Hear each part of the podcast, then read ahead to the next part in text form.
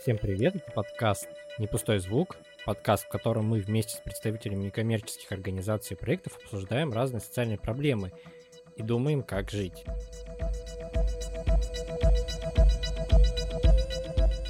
Меня зовут Руслан Хасанов, я автор YouTube-канала «Ваш кинокритик», канала «Кино», и мы продолжаем серию подкастов про инклюзию в кино и сериалах, которые мы делаем вместе с региональной общественной организацией людей с инвалидностью «Перспективы», и сегодня мы хотим поговорить о процессе создания инклюзивного кино.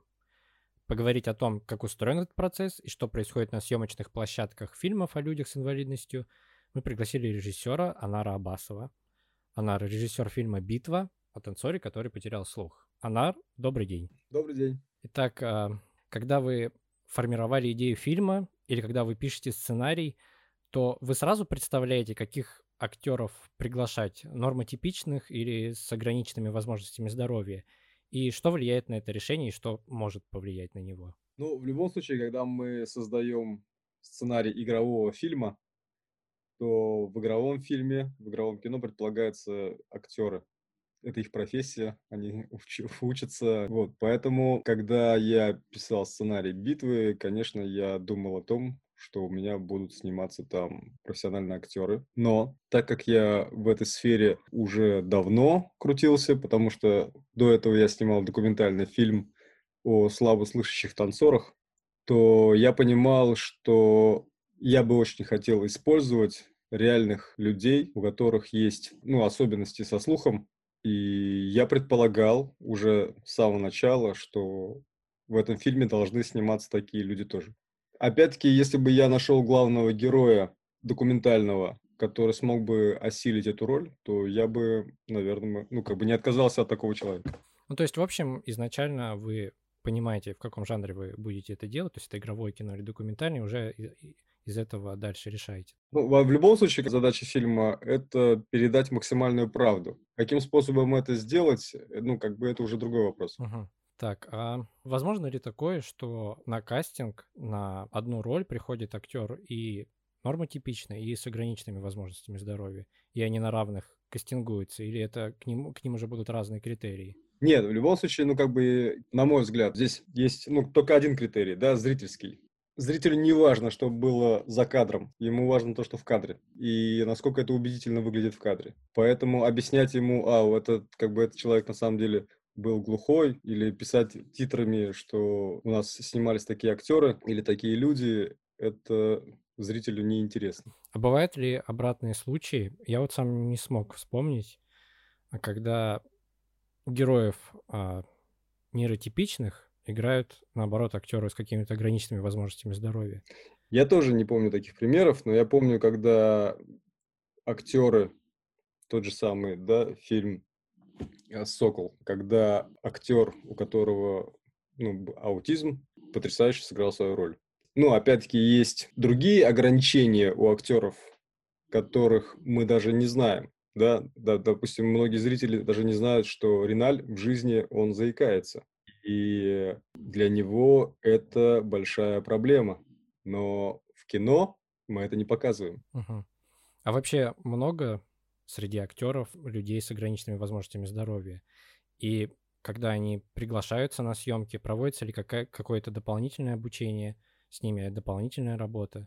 И может ли быть такое, что вы приглашаете человека на роль только из-за его, ну, что не только вы, а вообще, что приглашается человек на роль с ограниченными возможностями только из-за из них, а не из-за своих способностей актерских.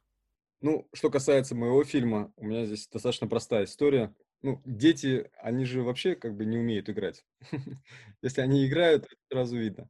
Поэтому моя задача была максимально создать для них обстановку, чтобы они могли вести себя естественно. Поэтому, когда у нас зашла речь о том, какие дети у нас будут сниматься в кино, я сказал продюсерам, что я бы очень хотел, я на этом настаивал, чтобы в кино снимались именно дети, у которых есть особенности со слухом ограниченный слух, глухие, слабослышащие. Вот, потому что, ну, невозможно на самом деле так сыграть. Да, это может быть такая моя хитрость режиссерская, да, что я использовал этих людей, чтобы как бы добиться какой-то правды в кино. Но для этих детей, насколько я знаю, для, для них это был потрясающий опыт.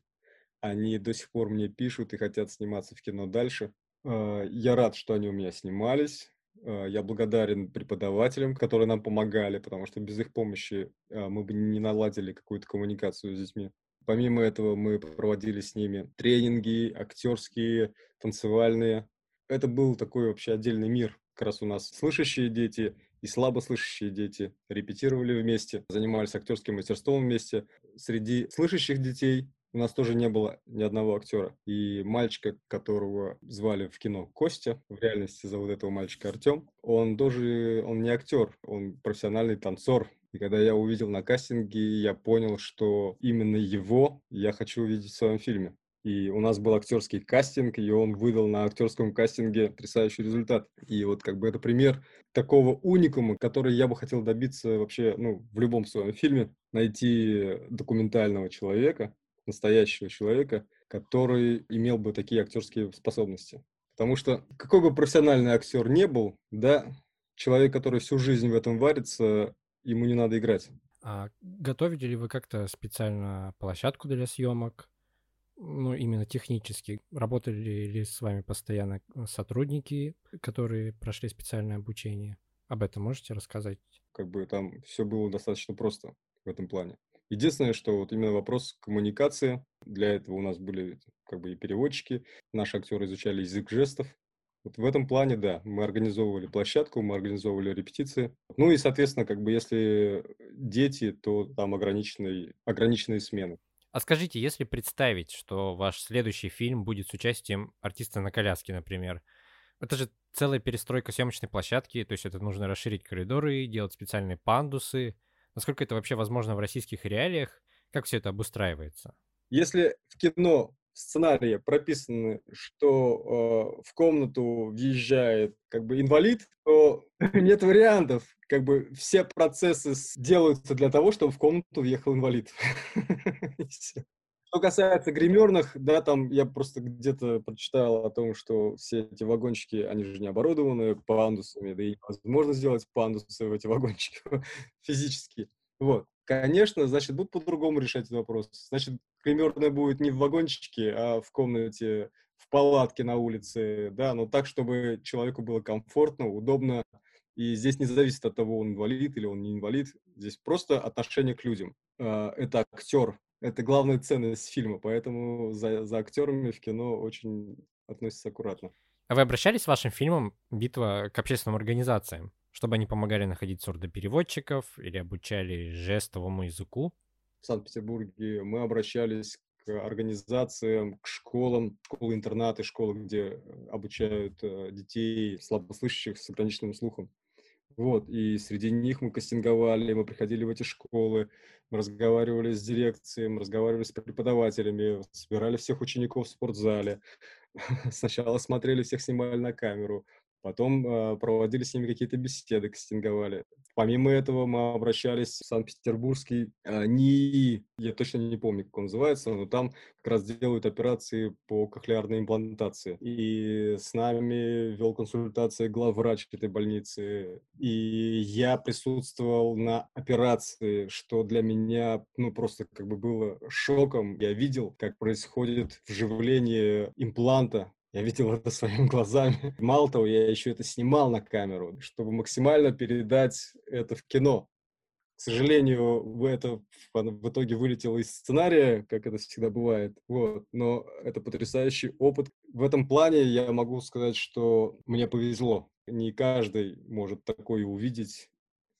Вот. Поэтому как бы профессия режиссера имеет свой плюс.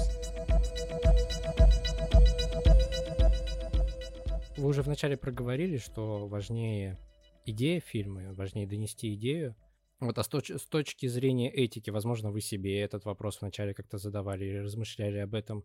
А, нормально ли нормотипичному актеру играть человека с инвалидностью? Задавали ли вы себе такой вопрос и как вы на него отвечали? Была ли у вас такая дилемма? Я не задавал себе такой вопрос. Я задавал себе только тот вопрос, что справится ли нормотипичный актер с такой ролью, и это был важнейший вопрос для меня. Опять-таки повторюсь, вопрос правды для кино – это самый главный вопрос. И здесь, да, у меня были муки, совести и терзания, насколько все это воплотилось в правду. А когда главный герой теряет слух, то это очень серьезная актерская работа. Я не знаю, насколько я отвечаю на ваш вопрос, вот, но для меня главный вопрос был как бы не с тем, насколько этично играть нормальному человеку, там, не знаю, ограниченного человека. Вот, для меня в этом вопрос не стоял. Для меня главный вопрос, насколько нормальный человек сыграет ограниченного. Ну, там, э, человек с ограниченными возможностями, с особенными потребностями, как сейчас тоже иногда говорят, вот, с инвалидностью. Как вы думаете, конкурентоспособны? Вообще можно ли друг с другом как-то вместе сравнивать а, игровой фильм, где играет нормотипичный актер, с фильмами документальными, где люди с ограниченными возможностями здоровья просто проживают свою жизнь? Как в фильме «Антон тут рядом», или, например, фильм «Give me Liberty», где среди прочих есть люди с инвалидностями. Да, я не смотрел фильм «Антон тут рядом», но зато я смотрел «Give me Liberty», и это потрясающий пример того, как реальные люди могут играть в кино. Насколько органично документальные люди вписались в игровой фильм. Документальное кино, игровое кино — это разные жанры, но игровое кино, несмотря на то, что оно вроде бы популярней и, и ярче, и там как более зрительское, в истории остается документальное кино. Какой бы шедевр игровой как бы не, не был придуман, он все равно, мне кажется, со временем может потерять свою силу, а документальное кино, оно наоборот набирает свою силу со временем. Угу. Ну, мне кажется, у этого даже есть сейчас подтверждение, потому что очень популярно становятся именно документ, документальные фильмы там на том же, не знаю, Netflix или на других стримингах. А у вас были какие-то негативные отзывы на ваш фильм именно из-за того, что он про людей слабослышащих? То есть не из-за режиссерской работы или актерской? Может быть, даже я бы и хотел, чтобы были какие-то там, не знаю, мы даже побоялись из-за этого, не то, что побоялись, мы... Смотрите, у Риналя был фильм «Временные трудности». Был на кинотавре там был какой-то невероятный скандал с этим фильмом.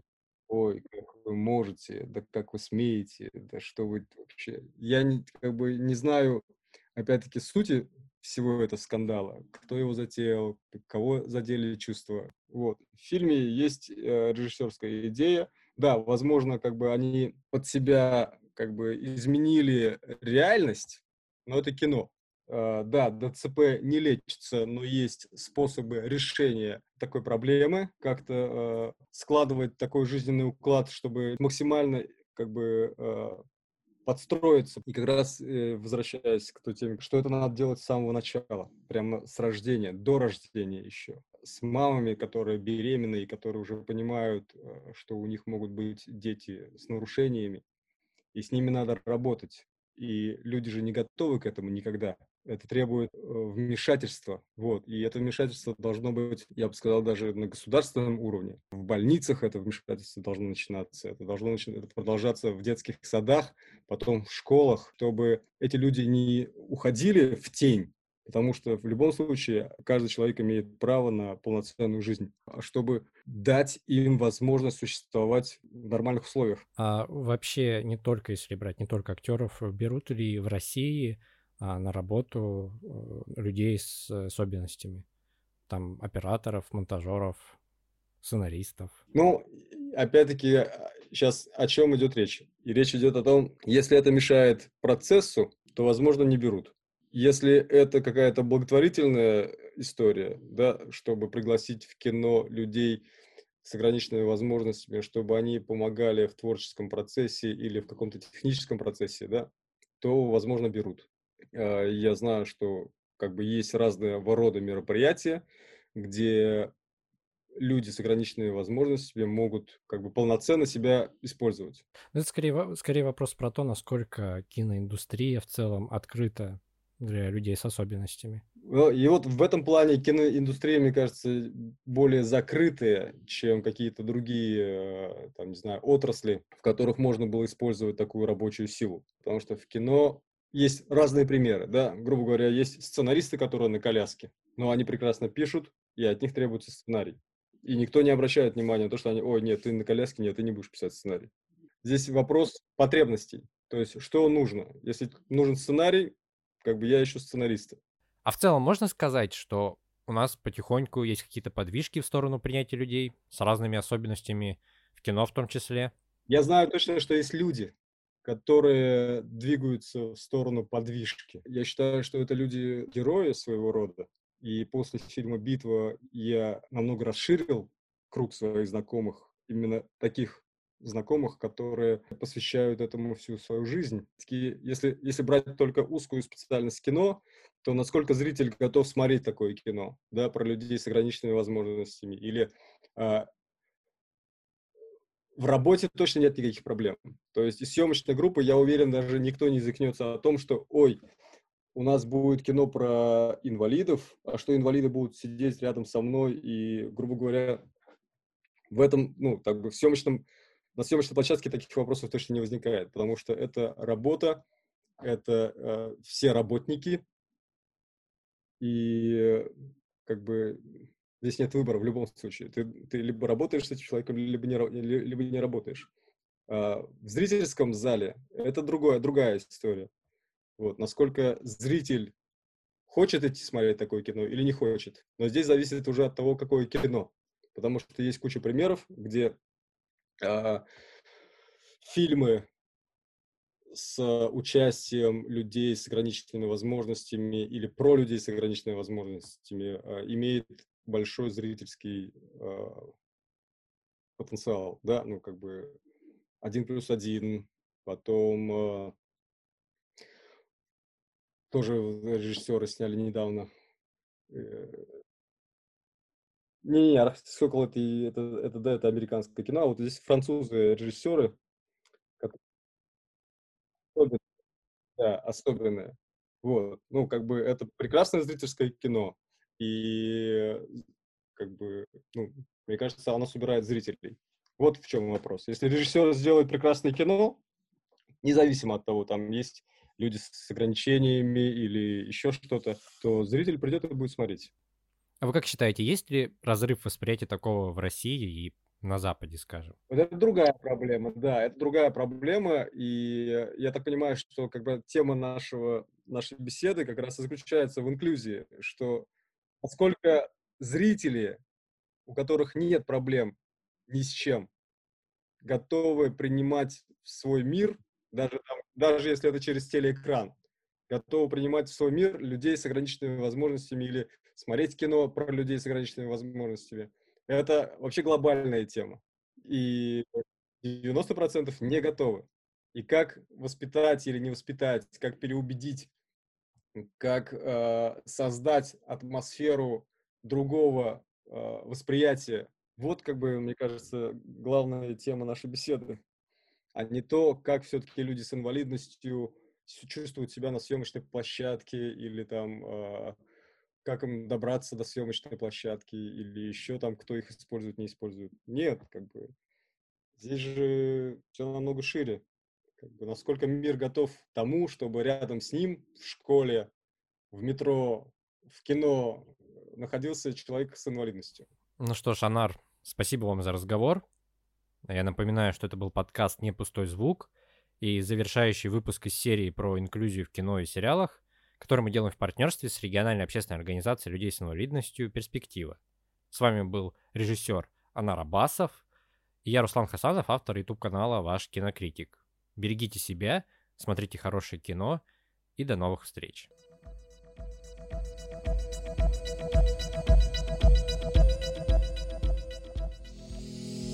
Этот подкаст создан с использованием средств гранта президента Российской Федерации на развитие гражданского общества, предоставленного Фондом президентских грантов.